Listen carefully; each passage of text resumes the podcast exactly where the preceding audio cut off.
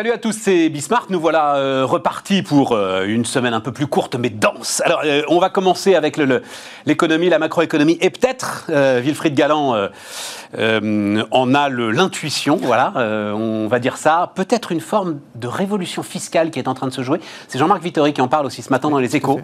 Biden serait l'anti-Reagan. On mettrait fin en fait à 40 ans de, de, de baisse continue euh, du poids de la fiscalité, notamment sur les entreprises. Donc euh, on va démarrer avec ça, et puis euh, tout ce qui se joue évidemment en ce moment sur, sur les marchés. Ensuite, grand classique de Bismarck, en tout cas grand classique des, combats auxquels j'essaye de vous associer, c'est tout ce qui se joue autour du nucléaire et de la façon dont le nucléaire est une solution pour essayer de résoudre l'ensemble de nos, l'ensemble de nos tourments climatiques. Et puis nos entrepreneurs, vous allez voir, le vin en canette. Alors je vois déjà, oh, du vin en canette, quel scandale Attendez, voilà, on va raconter.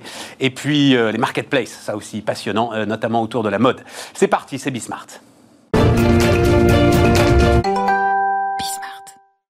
On démarre donc avec Wilfried Galland, stratégiste, Montpensier Finance. Salut Wilfried. Bonjour Stéphane. Euh, alors d'abord, première chose, puisqu'on est euh, bah, d'ailleurs assez régulièrement quand on se voit, on est sur des records. Ouais, ouais, c'est marrant. Donc euh, voilà, là, on est en train de casser les records de 2007 quand même en ce qui concerne Paris. on n'est pas loin de 2007, on est encore loin de 2000, mais on est, on est, on est quasiment, on est quasiment sur les chiffres de 2007, quoi, sur les, sur les 6100, sur les 6180. Donc là, on est un petit peu en dessous, mais on y est, on y arrive. Avec un point, alors qu'on n'avait pas vu depuis très très très longtemps c'est que Paris fait la course en tête euh, des places boursières. Alors, on va laisser de côté euh, la tech américaine, mais même peut-être d'ailleurs. Non, non, euh, devant, devant, la devant, la tech américaine. oui, tout à fait. Hein. le, le, le, Nasdaq, c'est à peu près 5% depuis le début de l'année, contre à peu près 10% pour le, pour le CAC. en même temps, ça faisait toujours le problème de. Oui, tout à fait. Oui, tout à fait mais mais il y a des éléments structurels qui permettent d'expliquer ça, ou c'est juste qu'on était tellement en retard qu'à un moment, les gars se sont dit Oh, attendez, les Français. Là, on, a, on, a, à l'intérieur du, on a à l'intérieur du CAC quelques moteurs. Alors, on a le moteur qui,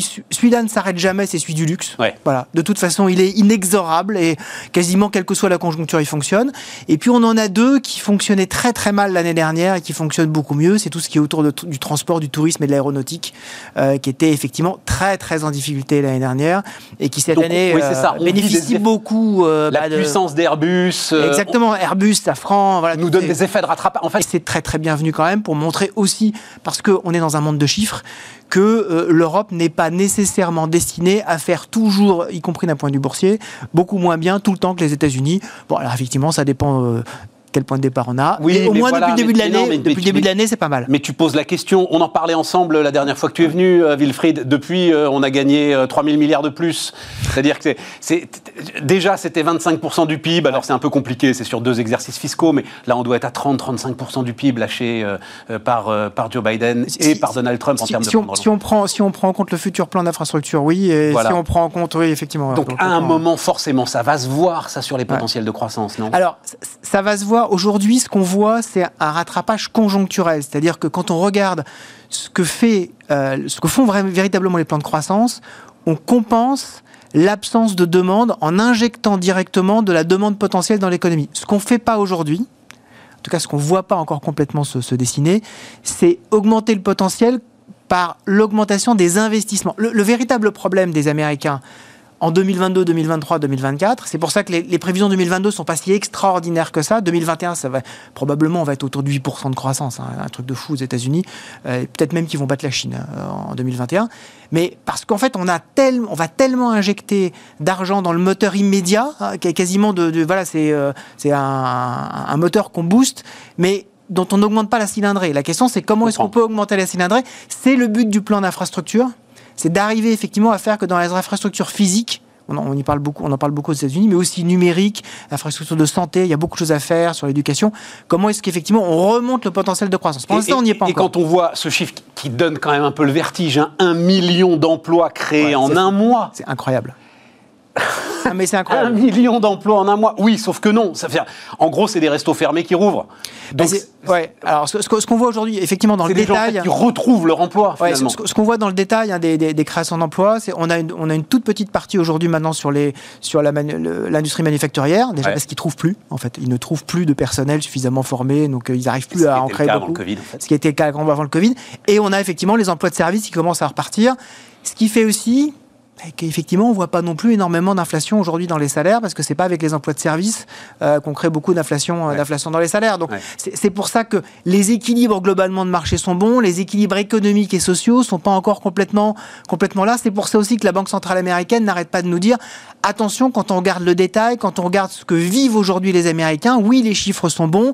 D'un autre côté, quand on regarde le taux de chômage étendu, hein, ce que les Américains appellent, c'est un peu technique, appellent le U6, donc unemployment catégorie 6 et non pas catégorie 2, ce qu'on regarde le, fameux 6%. Y compris ceux qui ont renoncé à chercher du travail. Ceux qui ont renoncé, les, temps partiels contraints, voilà, tout, tout, tout, ce qui n'est pas optimum, on est autour de 10% de chômage encore. Hein. Donc euh, on est encore loin de, des, euh, des, niveaux qu'on avait, mais ça va très très vite. million par mois. Mais ça va très vite. Voilà, ça va très vite. Ça va très très vite. 3, bah, euh, millions, 3 millions de vaccinés par jour.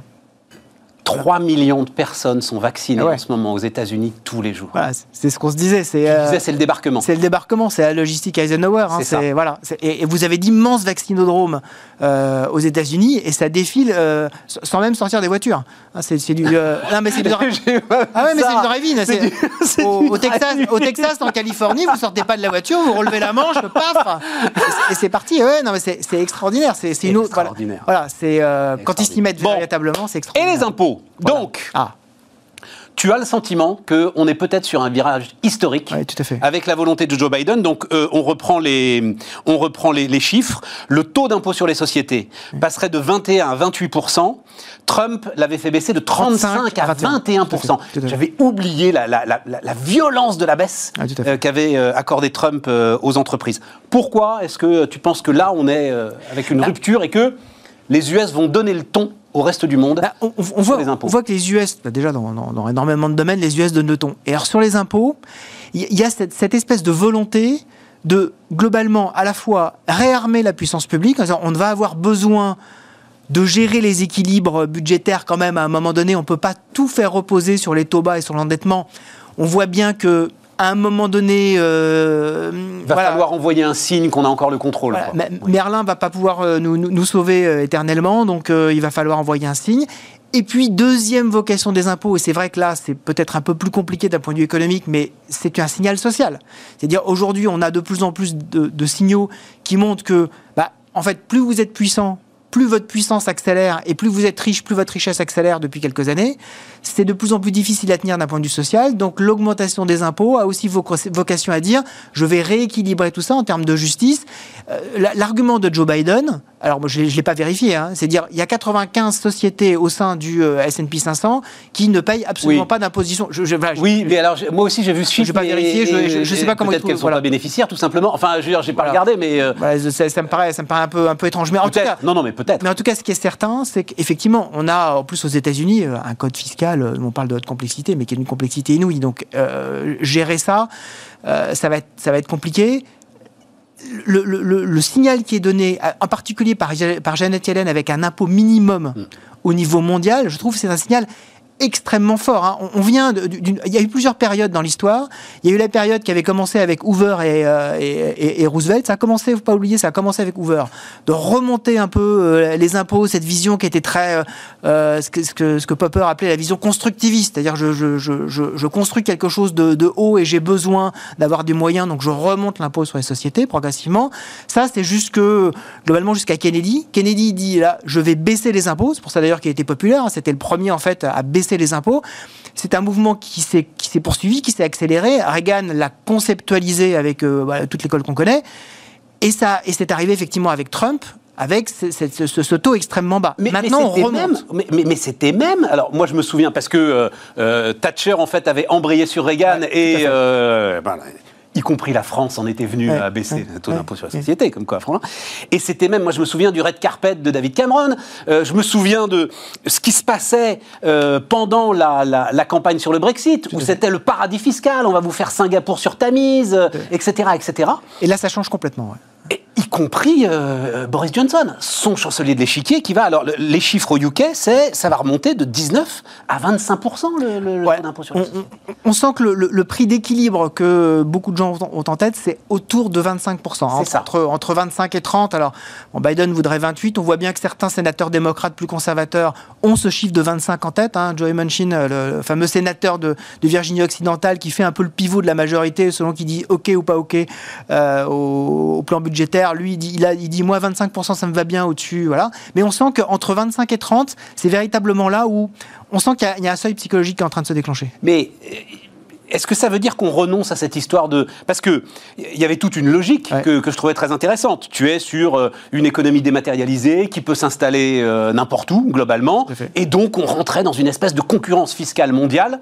Euh, et les ultra-libéraux, finalement, en étaient ravis en disant euh, ça va donner plus de potentiel d'investissement aux entreprises et donc plus de potentiel pour construire la Je pense que c'est le retour de, de, la, de, la, philosophie du, du, bien commun dont est garant les États.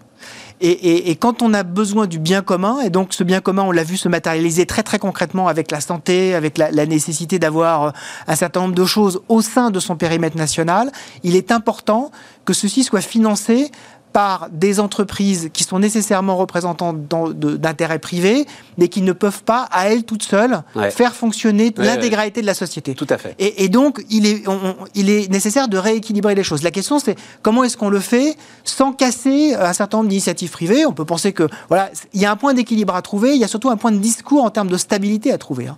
Pour moi, le, point alors, essentiel, c'est ça. Pour, pour reprendre les, les, les, formules qui sont les formules historiques, c'est le retour du big government. C'est ça. Par rapport, même si c'est plus britannique, à la Big Society euh, de David Cameron, oui, euh, ça. à la société de Margaret Thatcher. Ou, euh... ou, ce, serait le, ce serait le retour de, la, de, de, de ce qu'on appelle la benevolent hand plutôt que la main invisible, le invisible hand. Ouais, voilà, c'est ça. En, en fait, c'est la, main bienveillante par rapport à la, à, à la main qui s'efface. Les entreprises ont quand même une part de responsabilité là-dessus. J'entendais euh, Patrick Artus donner un chiffre qui m'a, moi, soufflé.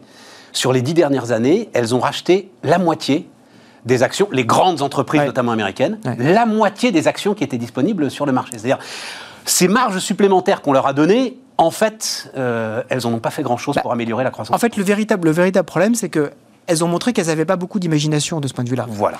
Et donc, quand vous n'avez pas beaucoup d'imagination, vous ne savez pas exactement où est-ce que vous allez investir votre argent parce que vous dites, malgré les taux extrêmement bas, j'ai pas d'idée de projet qui va m'entraîner vers l'avenir avec un taux de rentabilité suffisant. Et donc, là aussi, pas de risque en fait. C'est-à-dire, pas de problème, je vais racheter mes propres actions, comme ça j'ai un taux de rentabilité qui, qui sera immédiat.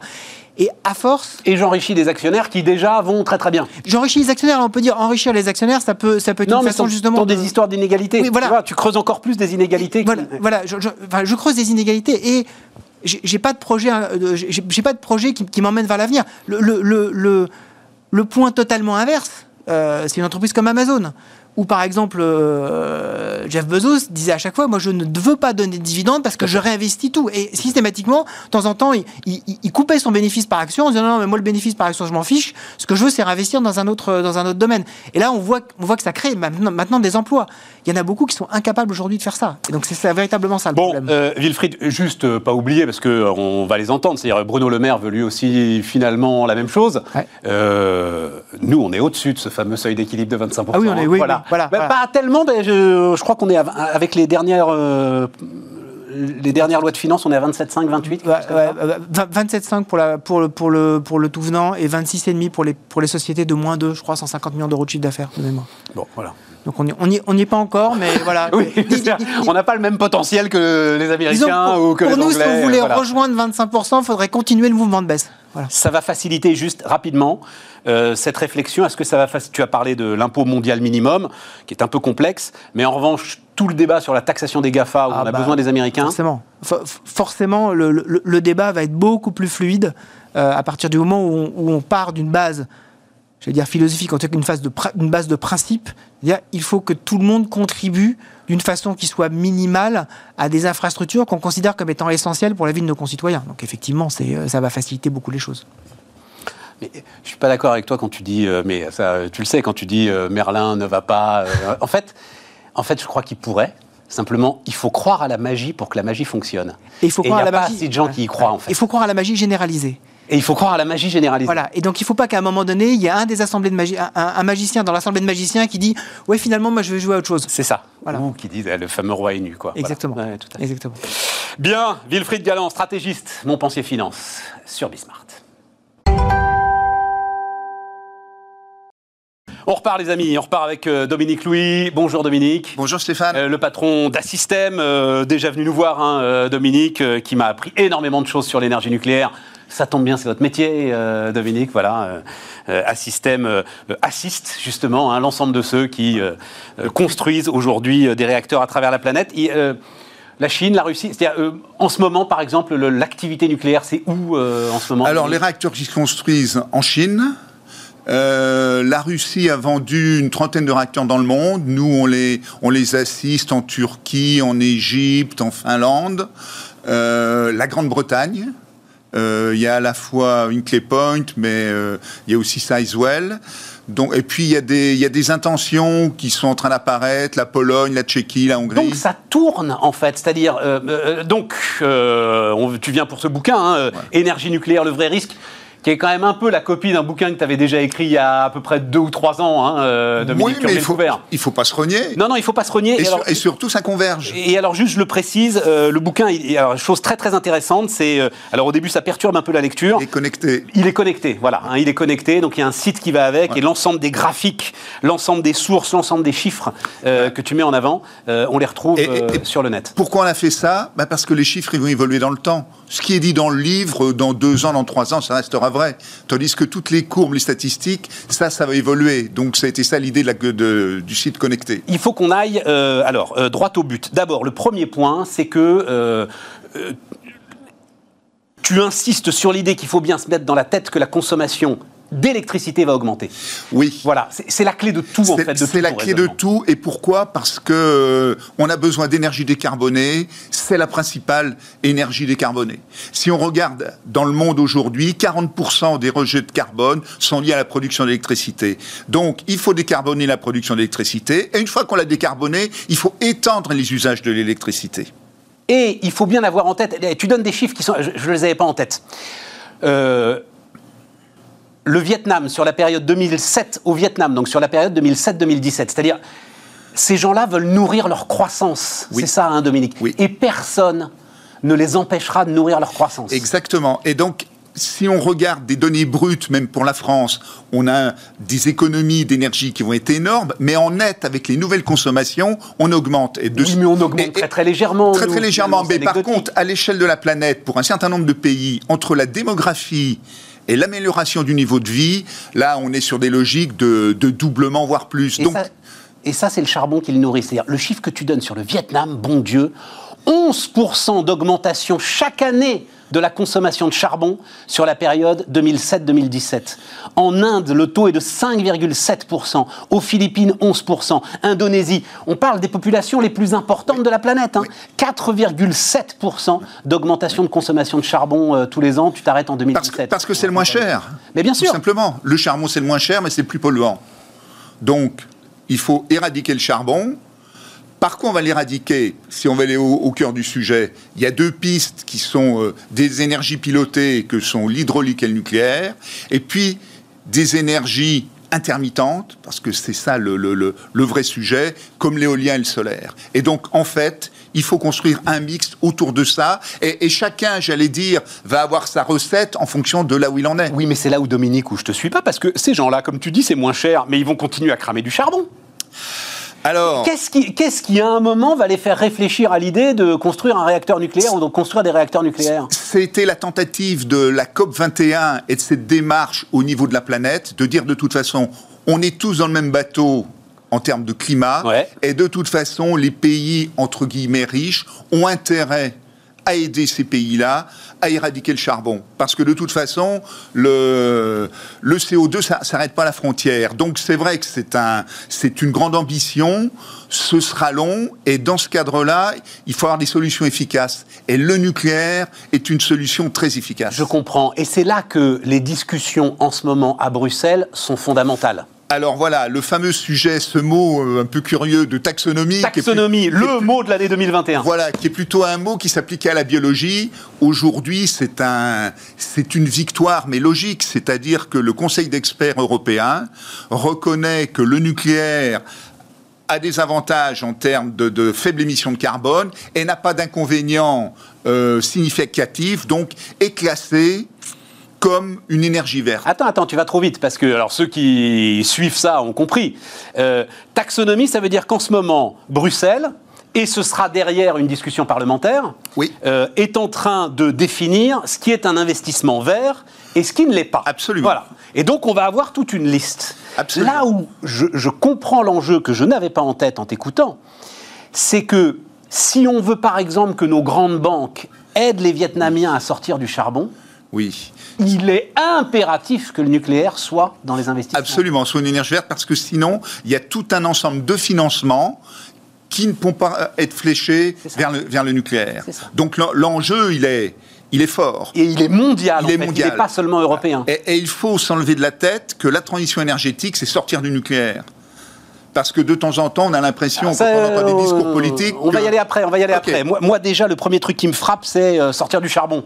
Avant de sortir du nucléaire, c'est sortir du donc, charbon. Donc, sortir du charbon, une étape qui paraît logique, c'est de dire on va remplacer le charbon par du gaz parce que le gaz, comme c'est, ça a lancé de la chimie un peu pour les nuls, hein, mais c'est une combinaison de carbone et d'hydrogène ça rejette moins de carbone que le carbone pur pour la même quantité d'énergie fournie. Tout à fait. Mais ensuite, euh, les pays, si on prend l'exemple de l'Allemagne. Je ne pas dire de bêtises, mais on parle de quoi? On parle de, de, 900 grammes du mégawattheure et on tombe, ça c'est le charbon, et, on tombe, enfin entre 600 et 900, ça dépend de la qualité du charbon, et on tombe à 250 à peu près en ce qui concerne le gaz, quoi. Hein, c'est ça. Voilà, c'est ça, c'est ça. Je dirais que moi, on les, est à 12 pour le nucléaire. Les hein. chiffres que j'ai que j'ai en, en gros, c'est qu'une tonne de charbon émet 2 tonnes de CO2. Ouais. Oui, bah voilà. La chimie pour l'île, c'est ça. Hein. C'est de la lignite à ce moment-là. C'est du charbon très très sale. C'est hein. le oui. Alors donc, mais, mais ça donne, euh, ça, donne, un ordre de grandeur. Et l'autre ordre de grandeur, c'est que un gramme d'uranium va donner la même quantité d'énergie que une tonne de charbon. Et un centième de gramme de déchets ultimes. Un centième oh, de attends, gramme. attends, attends, on va y aller sur, euh, sur les déchets. Moi, je, veux revenir sur euh, cette discussion passionnante au cœur de l'Europe. Et là, tu es très sévère avec l'Allemagne. Parce que là, on a un sujet finalement sur le nucléaire. Et ce sujet, il s'appelle l'Allemagne. Oui. Parce que, alors, c'est avec l'Allemagne et peut-être aussi avec nos gouvernants, parce que finalement, si la Commission européenne est quand même très influencée par le point de vue allemand, ben, on a une part de responsabilité, on l'a laissé faire. Et puis l'Allemagne, il y a quelque chose qui est incompréhensible, puisque l'Allemagne a du charbon, du nucléaire et lance des, des investissements énormes dans le renouvelable. La logique, c'est de dire, j'arrête d'abord mon charbon, c'est la priorité, c'est ce qui rejette le plus pour des raisons politiques, je veux plus de nucléaire, puis j'arrête le nucléaire. Or là, les Allemands aujourd'hui ont décidé d'arrêter le nucléaire, ont redémarré une centrale à charbon pour remplacer Fessenheim, et puis aujourd'hui avec les renouvelables, euh, essaye de faire en sorte de tous nous emmener dans la même logique pour pouvoir s'interconnecter, parce qu'en gros, l'Allemagne, les éoliennes sont au nord et les consommations d'électricité sont au sud. C'est un peu le sujet. Donc euh, si c'était d'autres pays qui pouvaient alimenter le sud, etc. Donc, on voit bien qu'il y a une, euh, si tu veux, il y a une incompatibilité aujourd'hui d'approche, c'est-à-dire que euh, le nucléaire, c'est une énergie qui peut suffire à elle-même pour approvisionner un pays. Attends, mais je veux parce que je veux rentrer dans le détail de ton bouquin parce que là aussi ça m'a fait ça m'a fait, ça fait tilt. Dans l'idée, on reprend l'exemple du Vietnam. L'un des éléments pour lui dire il faut que tu abandonnes le charbon, c'est le prix du carbone. C'est une taxe carbone aux frontières européennes. Je résume, les Vietnamiens, vous voulez toujours euh, nous exporter euh, des produits, ah mais simplement s'ils sont faits avec du charbon, euh, vous allez perdre toute votre compétitivité. Donc ça, c'est un, peu, un peu la menace, c'est un peu le bâton. Oui, Et puis... sauf que ce que tu expliques, c'est que c'est les Allemands qui freinent des cas de fer parce qu'ils tournent eux-mêmes encore au charbon et au gaz. Voilà le problème. Et, le discours allemand, c'est demain. On est en transition, c'est demain. Donc euh, demain, comme aurait dit euh, ma grand-mère, on compte les œufs dans le cul de la poule. Mais la réalité d'aujourd'hui, c'est effectivement pas celle-là. Et il y a un autre élément aussi important, c'est derrière ces, ces pays qui produisent l'électricité, il y a des consommateurs. Quel est le prix du consommateur? Pour le, le, kilowattheure. Et ça, c'est un vrai sujet, parce qu'aujourd'hui, lorsqu'on regarde des chiffres un peu, un peu bruts, quand on regarde le... C'est-à-dire quand on enlève tous les dispositifs de subvention. Oui, et hein, voilà. Et puis si on essaye surtout d'être très simple, parce que c'est très difficile de dire quel est le prix d'un kilowattheure qui sort d'une éolienne, si vous voulez. Si tu veux, si j'allais dire, si je fais de l'humour, ça dépend du vent. Par contre, ce qu'on sait aujourd'hui, c'est que si, quand on construit une centrale nucléaire, si on la construit pour 80 ans, elle fait 1800 mégawatts, elle produit 7500 heures par an, donc on va produire tant de kilowattheures. Et là, je veux dire, c'est 1080 TWh. Quand on prend une éolienne, les plus compétitives, éoliennes type Wesson, c'est-à-dire des éoliennes de 8 mégawatts, elles produisent pendant 3750 heures, on dit en gros 50% de... Quand il y a du vent, quoi. Hein. Quand il y a du vent, mais 50%, et on la construit pour 20 ans. Quand on fait la même multiplication, on arrive à 0,6 TWh. Donc, quand on veut l'équivalent entre un EPR en éolienne, on divise 1080 par 0,6 et on tombe sur 1800 éoliennes. Et une éolienne, ça coûte 40 millions d'euros. Donc 1800 éoliennes, ça fait 72 milliards. Et un EPR, même à 15 milliards, il est encore ultra compétitif. Dominique, je ne vais pas te suivre là-dessus parce que. Mais c'est mais non, mais non, parce que tu peux pas. le, le, monde du nucléaire peut pas nous dire d'un côté euh, ok, on n'arrive pas à construire un EPR euh, en Europe, on n'est pas foutu de le faire, mais vous inquiétez pas, il va y avoir un effet de série et les prix vont s'effondrer, et pas tenir le même raisonnement pour les éoliennes en mer. Là aussi, tu vas avoir un effet de série massif, et là aussi, tu peux penser que. Mais moi, je, je voulais pas t'amener sur. On peut pas aller sur tous les sujets. Moi, je voulais rester sur ce que tu m'apprends sur le comportement de l'Allemagne, qui a fait, tu, tu, l'écris, un choix économique et social, et qui, qui met maintenant donc d'arrêter le nucléaire, et qui met maintenant tout en œuvre pour le valider et donc freiner la mise en place d'une taxation carbone qui euh, pénaliserait fortement son industrie, quitte donc à, refuser, et quitte à, et quitte à se mettre entre les mains de Poutine. C'est ça l'autre sujet Alors, quand même. L'autre sujet, c'est le fameux, c'est le, gazoduc, euh, voilà, Nord Stream 2. Même euh, Trump, avec son, son, son franc-parler, avait effectivement épinglé Angela Merkel en lui disant que c'était scandaleux de se bah, mettre les entre les entreprises américaines n'ont pas le droit, enfin c'est ambigu, mais a priori, n'ont pas, le droit de travailler, sur, sur, Nord Stream. Voilà effectivement. Donc, euh, euh, on voit bien que l'enjeu, c'est le tout économique en Allemagne c'est la protection de ces industries, c'est comme la protection de cette filière charbon, ces filières chimiques, parce que le charbon ne sert pas uniquement à faire de l'électricité. Donc, et, on voit bien que l'Allemagne a cherché à entraîner toute l'Europe dans, la direction qui l'arrange. Et que la position de la France avec ses, maintenant ses 56 réacteurs nucléaires, oui, parce que là aussi. Ça gêne. Oui, mais enfin, nous aussi, on est en plein conflit d'intérêts toi aussi, tu es en plein conflit d'intérêts quand même. Euh, c'est-à-dire, euh, nous, notre position euh, pro-nucléaire, elle est aussi le résultat des choix qu'on a faits dans les années 70 et dans les années 80. Oui, mais simplement, quand on regarde, on, met ça sur la table, on a le kilowattheure quasiment le, moins cher d'Europe, et c'est nous qui émettons le moins de carbone en production d'électricité. Donc, on a peut-être le droit de s'exprimer. Pour, pour une fois qu'on est performant, et d'un point de vue industriel, et d'un point de vue économique, on peut peut-être un tout petit peu la ramener. C'était pas le but, c'était pas du tout le but des du programme. Voilà, C'était l'indépendance énergétique, et, et aujourd'hui, ça, ça, coche toutes les cases. Parce que euh, ce que tu écris aussi, c'est que donc l'Allemagne a un plan de développement d'énergie renouvelable considérable est visiblement impossible à atteindre quand on fait les calculs. Bah, quand on fait les calculs, quand on voit la contribution aujourd'hui à la production d'électricité versus les investissements qui ont été faits, ça, ça sème un doute certain sur l'efficacité à long terme quand même des, renouvelables. Et, donc, on voit bien qu'effectivement, pour que ça marche, il faut le gaz. Et c'est logique. On remplace du charbon extrêmement polluant par un tandem renouvelable qui nécessite des investissements lourds, c'est-à-dire c'est une infrastructure qui coûte cher, et donc finalement il faut amortir le coût qu'elle produise ou qu'elle produise pas. Et à côté de ça, on fait des centrales à gaz qui ne coûtent rien, qu'on peut démarrer très vite et qui ne coûtent que quand on consomme du gaz. Donc c'est pas stupide de marier l'éolien avec le gaz. Centrale à gaz dont il faut dire d'ailleurs qu'elles ont été flinguées il y a 10 ans par l'ensemble des subventions qui ont permis le développement euh, des énergies renouvelables. Hein. On est d'accord. Ça, c'était la, grande bataille de Gérard Mestralet, euh, l'ancien patron de, GDF Suez euh, à l'époque. Mais même s'ils arrivaient, tu écris, à, ce plan vertigineux, leurs émissions seraient encore supérieures à celles de la France. Oui, bien sûr, bien sûr. Parce que, voilà, parce que l'équation française, elle est imbattable. Alors, euh, il y a euh, tout un tas, vous verrez évidemment dans le bouquin. Le sujet qu'on ne peut pas j'ai presque envie de dire qu'on ne peut pas traiter, c'est celui des risques. Voilà. Euh, ok, on a dit, on a vu le rapport de Fukushima, on peut, traiter les, on peut traiter les faits. On peut traiter les faits, voilà. Oui, oui, c'est ça. C'est ce que tu dis. Tu dis à un moment, ça fait, ça fait 60 ans qu'il tourne, enfin non, 40 ans qu'il tourne. et, voilà. Alors, on peut, on, peut, toujours dire qu'on a, eu de la chance pendant 40 ans avec 58 réacteurs. Peut-être qu'aussi dans ce domaine-là, on peut dire que ben, les Français, on n'est peut-être pas mauvais dans l'exploitation d'un parc nucléaire, qu'on a une autorité de sûreté nucléaire qui, quoi qu'on en dise, est efficace. Parce que... Mais pas quoi qu'on en dise d'ailleurs, enfin je crois qu'elle est assez peu contestée. Ouais, il, y a, il y a toujours les complotistes qui disent qu'il y a une entente, une connivence entre X-Min, etc. Qu'ils aillent discuter avec les ingénieurs d'EDF. Hein. Eh ben, exactement.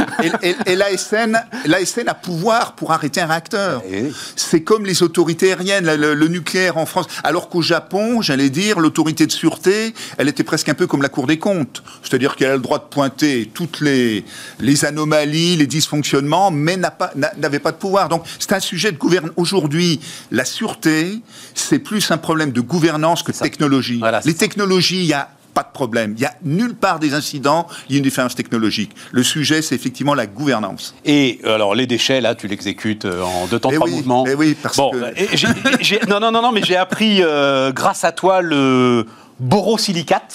Oui, oui, oui, et, que les, Égyptiens déjà, euh, euh, on, a on a trouvé dans les, dans les pyramides justement des éléments extrêmement stables euh, chimiquement, ces verres colorés, et, c'est ce qui a inspiré effectivement la logique de la, la, vitrification. Les déchets les plus dangereux, mais qui ne représentent, je crois, qu'un millième finalement des. Oui, c'est ça, c'est un tout petit volume, c'est-à-dire que ça rentrait si on ne les traitait pas, si on les, il n'y avait pas cette dissolution dans le verre, ça rentrerait dans cette pièce, un centième de gramme par... Euh, et donc ils sont vitrifiés. ils sont vitrifiés et ils sont mis dans une espèce de coffre-fort technologique souterrain profond.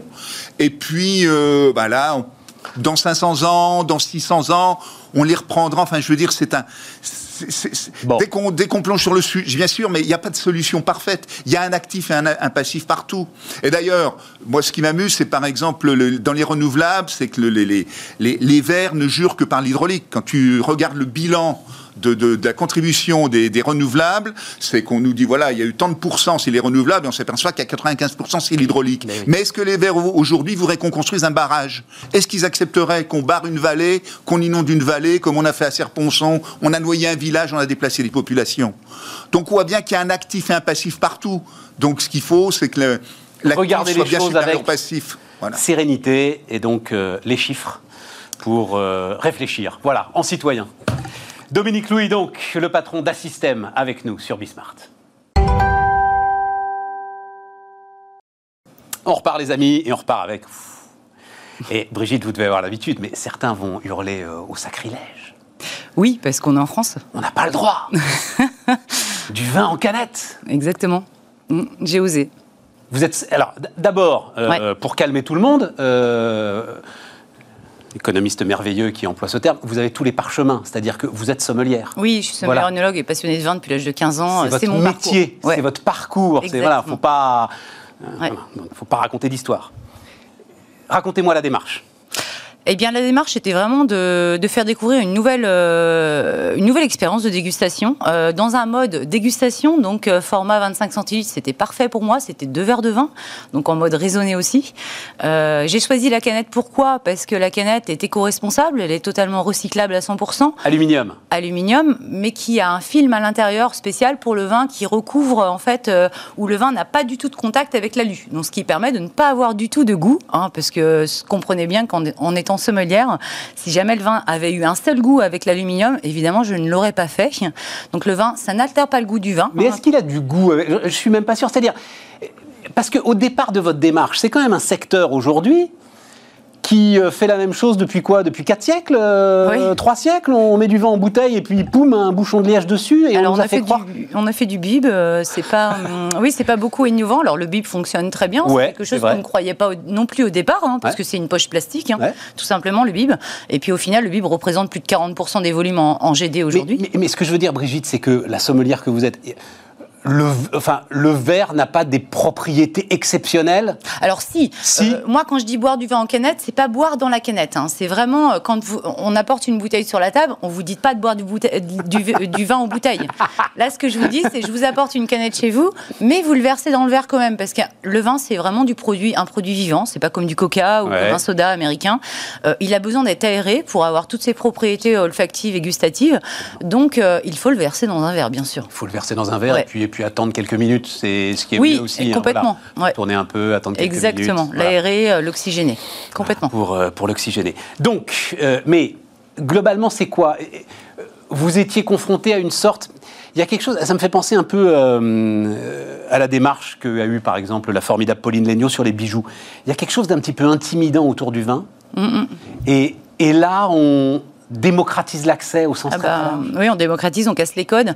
Alors démocratiser, sachez que la canette est démocratisée dans tous les pays qui nous entourent, hein. tous les pays développés, États-Unis, Angleterre, Espagne, Italie.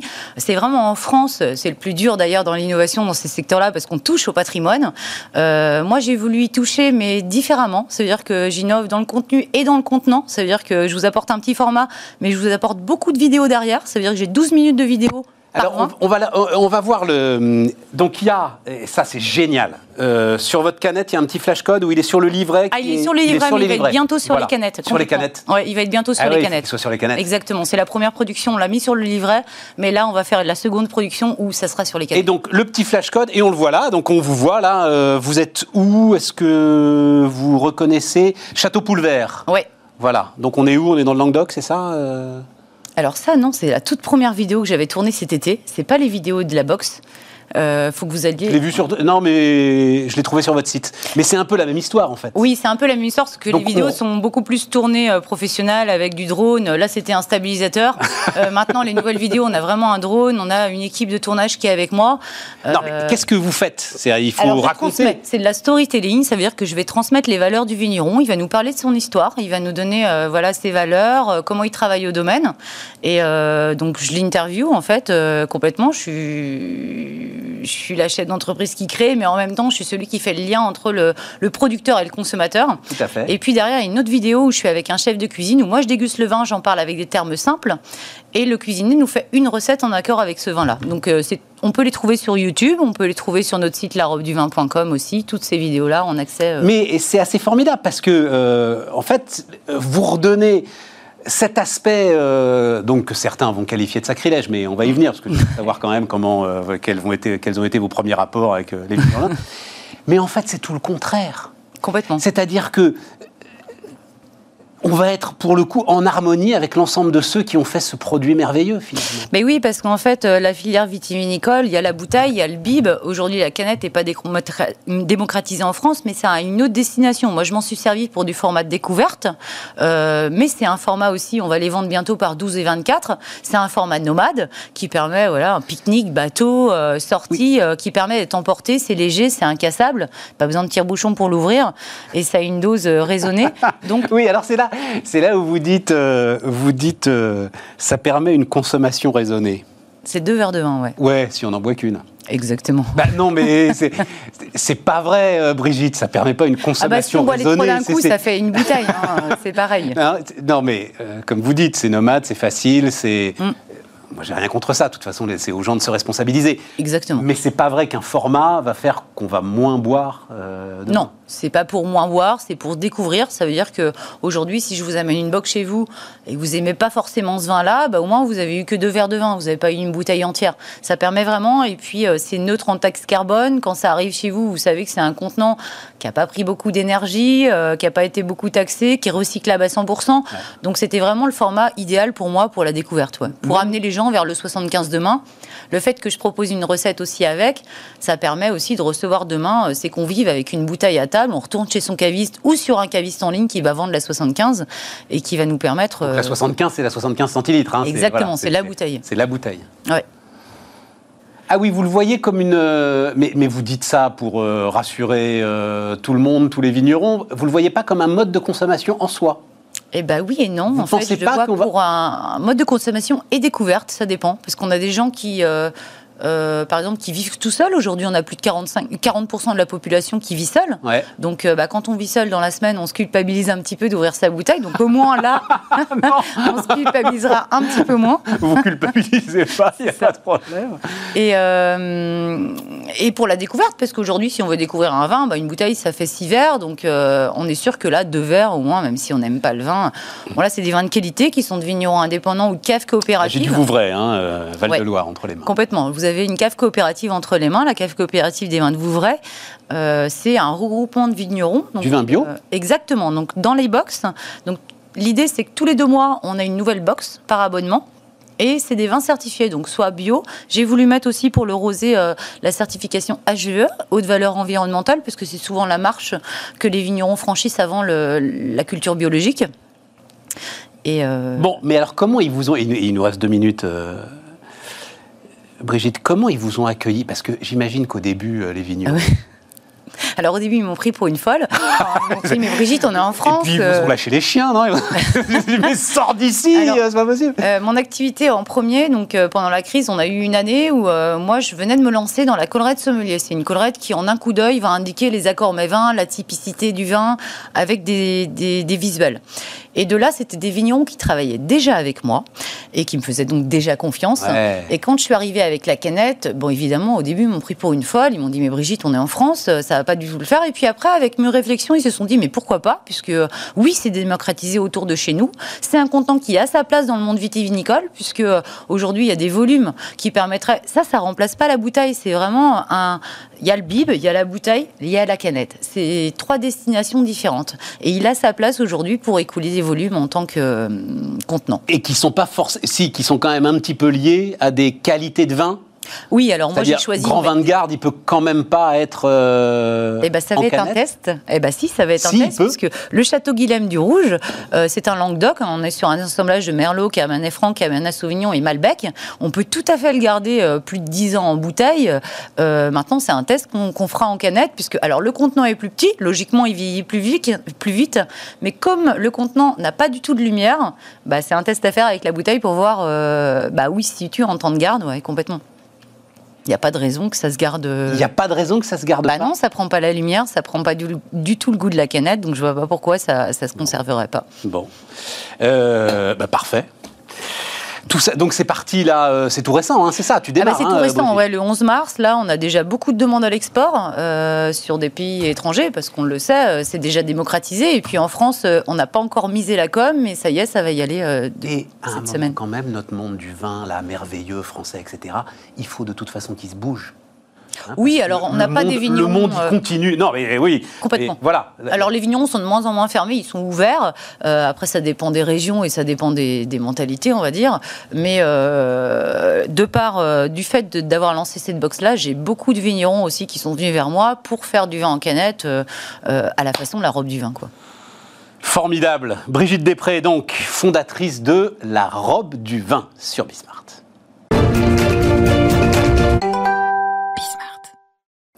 Et donc, euh, Jackie Chang pour euh, terminer. On prononce le Z ou pas, euh, d'ailleurs, Jackie Parce qu'il y a un Z au milieu. C'est comme vous voulez. Comment tu fais comment, tu fais, toi Z ou sans Z, c'est comment on ça a. Ça fait très américain, tu vois. Ça fait Avec un Z au milieu. Avec le Z au milieu. C'est mon prénom chinois, Zengao. Ah, d'accord. d'accord. Jackie Zengao Chang. Bon, Paris Fashion Shop, comme son nom l'indique. Shops. Shops. Eh oui, Shops, parce que c'est une marketplace. Avec un S parce que ça s'adresse à beaucoup de shops. Oui, voilà, c'est ça. Euh, combien d'ailleurs il y a de shops?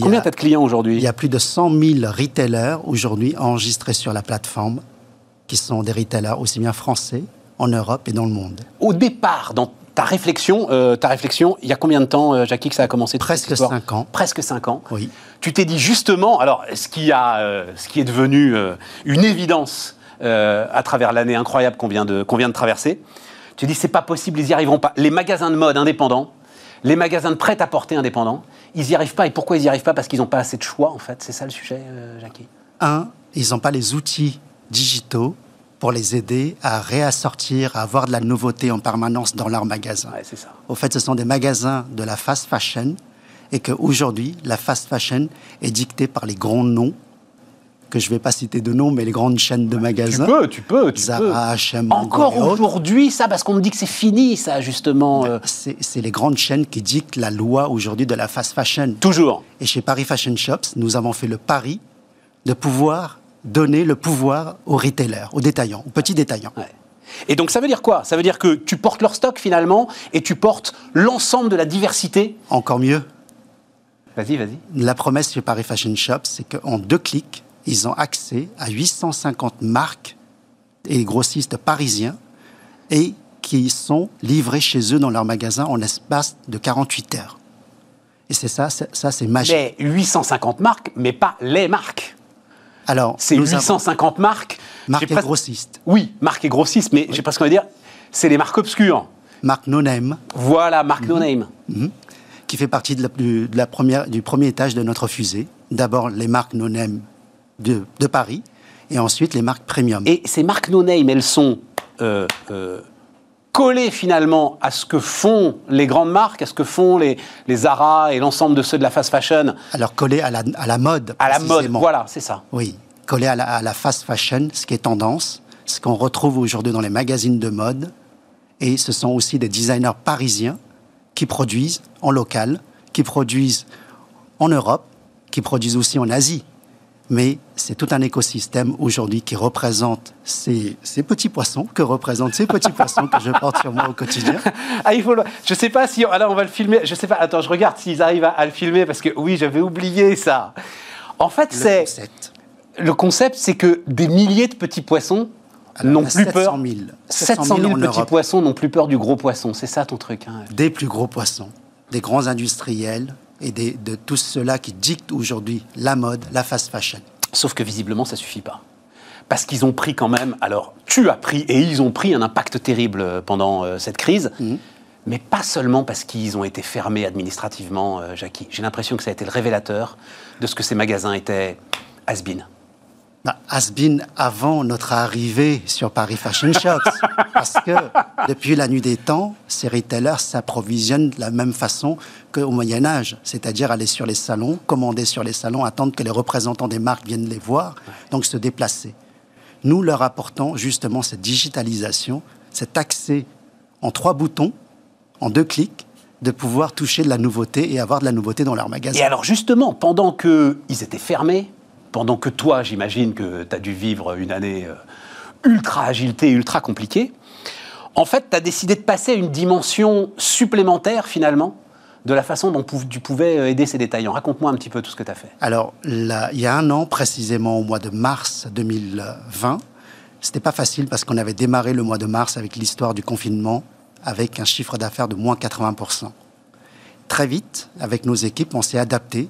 On avait soit le choix entre la télécommande de Netflix, soit le choix, le clavier de nos ordinateurs.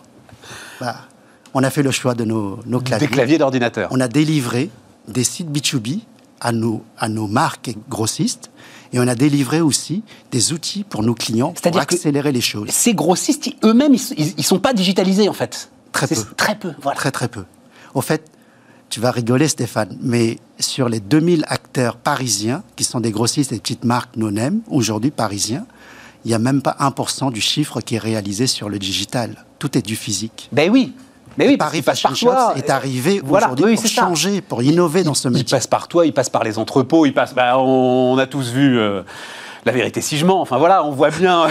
mais non, mais ça c'était avant. Oui, oui, oui, mais, mais t'es héritier de ça quand même, euh, d'une certaine manière, hein, de, de, de, l'ensemble de ce système. Mm. Mais ça veut dire donc que plutôt que tu t'es tourné vers ces grossistes en disant, moi j'ai besoin que le flux continue.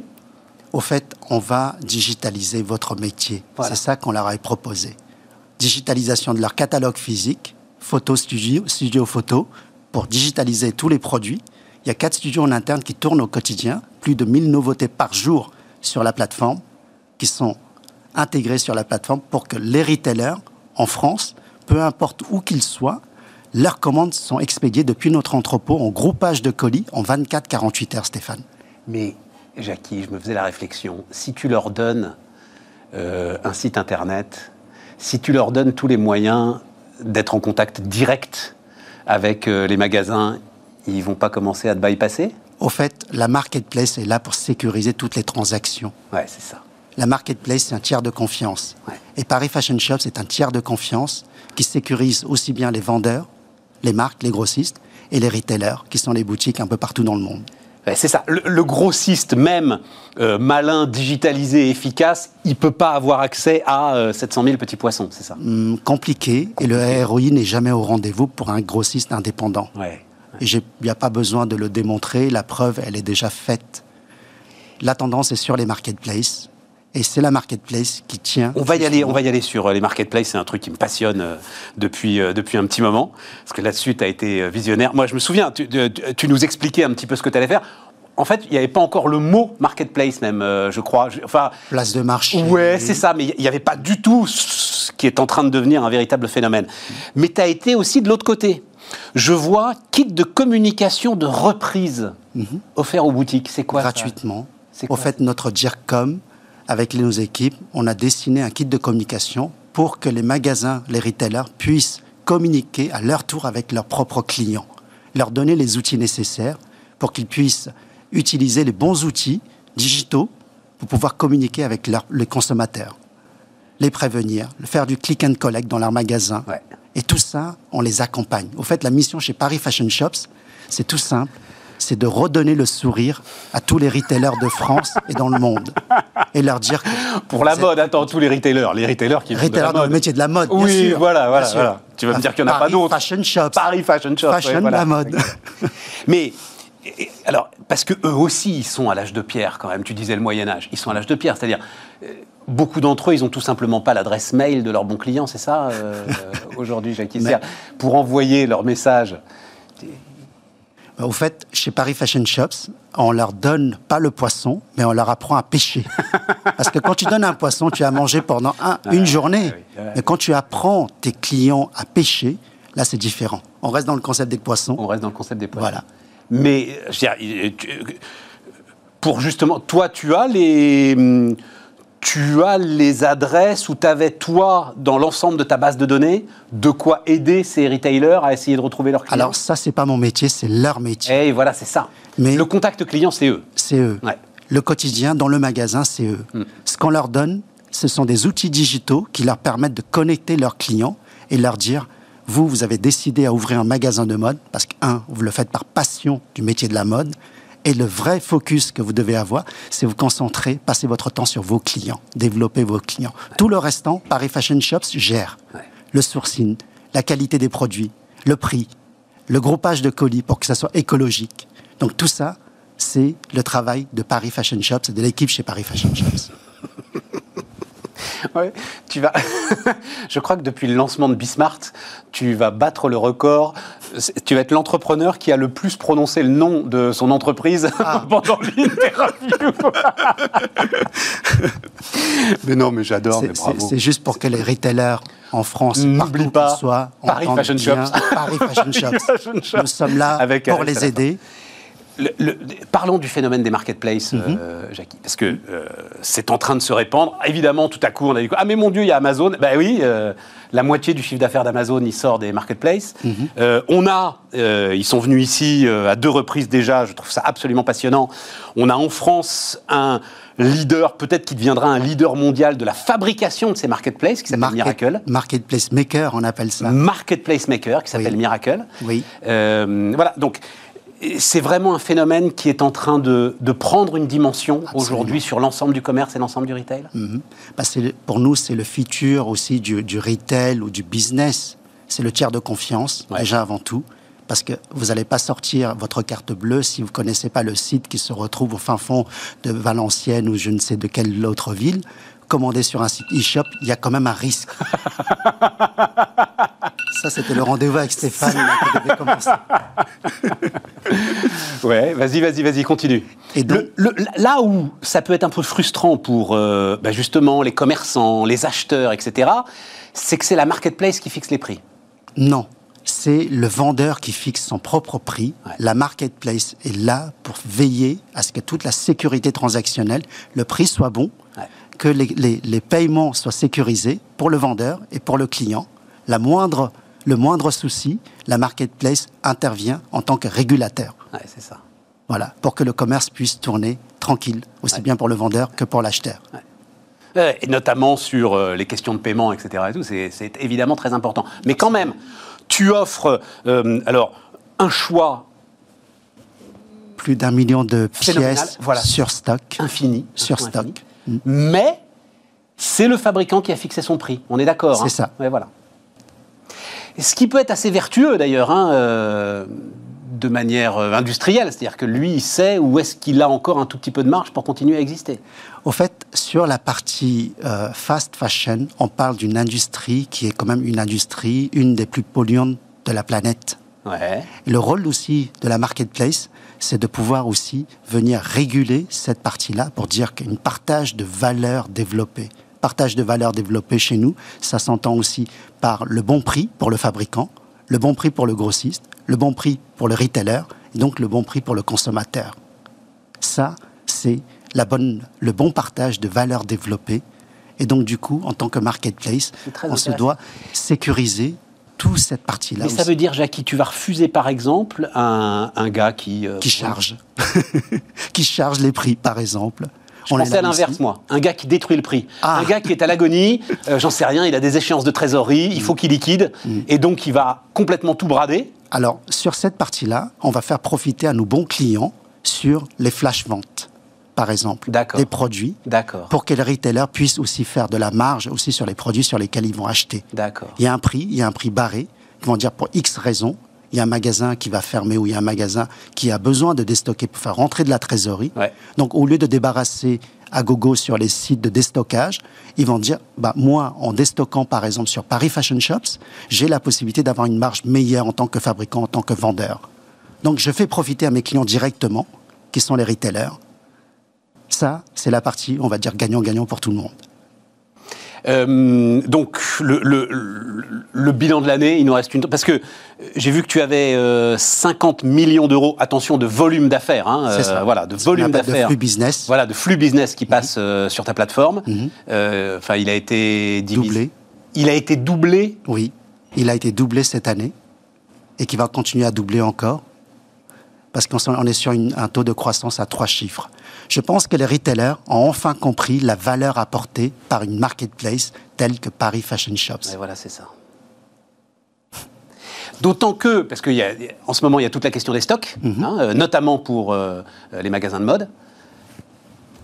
Ceux qui travaillent avec toi, c'est une question qui, enfin, qui est pour eux beaucoup moins euh, beaucoup moins compliqué à gérer. Alors, je, prends un exemple, par exemple, de monsieur et madame Robert qui tiennent une boutique à Valenciennes. Eux, ils n'ont plus besoin de stocker trois mois, six mois à l'avance des produits. Ça veut dire que chaque semaine, ils peuvent avoir de la nouveauté dans leur magasin. Et ça, c'est une force. Zara renouvelle leur collection toutes les deux semaines. Et, ça, c'est encore. Alors, juste, et vraiment, termine là-dessus. Oui. C'est encore vrai. Moi, j'entends partout, on me dit, ah ben non, ça y est, c'est fini, les clients sont responsables, ils savent qu'on peut pas comme ça renouveler toutes les deux semaines. Euh, maintenant, c'est euh, des valeurs, c'est une mode plus durable, slow fashion, etc. Vrai ou faux? T'as 15 secondes. Est-ce qu'il y a vraiment une marque qui va prendre le risque de lancer un slow fashion alors que la fast fashion croît à 60% par an? On est à 3000 milliards de taille de marché en 2021 qui va, selon les reportages, progresser jusqu'à 5 000 milliards sur la, sur la fast fashion. Bien sûr, il y a toute la partie responsabilité, RSE des entreprises et toute cette partie-là, tous ces enjeux-là. Mais je crois qu'en 15 secondes, on n'aura pas le temps de, détailler tout ça. Mais en tout cas, tu as répondu. Mais, je voudrais, si, la si tu permets, est là pour un petit moment. Ah, mais très très vite. Alors, très rapide, passer un message à tous nos retailers en France. La devise de Paris, la devise de Paris, fluctuate nec margeture. Et ça, qui tiennent bon, ils sont courageux, et on est là, on est là pour les aider, on est là pour avancer ensemble. Jackie Chang, euh, donc sur Bismart, et les amis, on se retrouve demain. Merci infiniment.